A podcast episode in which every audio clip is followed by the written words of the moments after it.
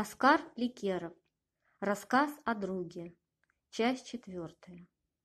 Море, бронза заката, волны с белыми гривами, волны Каспия, нежное лицо матери. Мать шьет красное атласное одеяло. Вот шью тебе, чтоб не мерз ночами. Ласково смотря на меня, говорит она. А я и правда мерзну, в тон ей отвечаю я.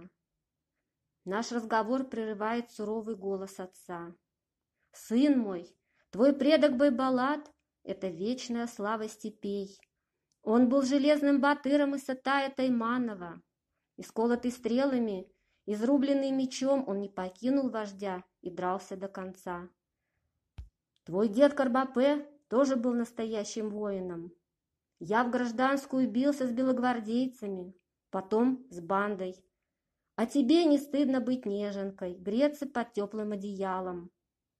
Запомни, только идущий оставляет следы, только тот знает цену жизни, кто видел смерть. У тебя одна смерть и тысячи жизней. Помни, если задремлешь, можешь все проспать. Не спи, не спи! Я приоткрыл веки.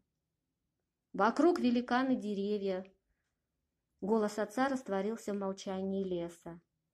Рядом, чему-то по-детски улыбаясь, спит Монтибай. Гул канонады. Над головой зловещий рокот моторов.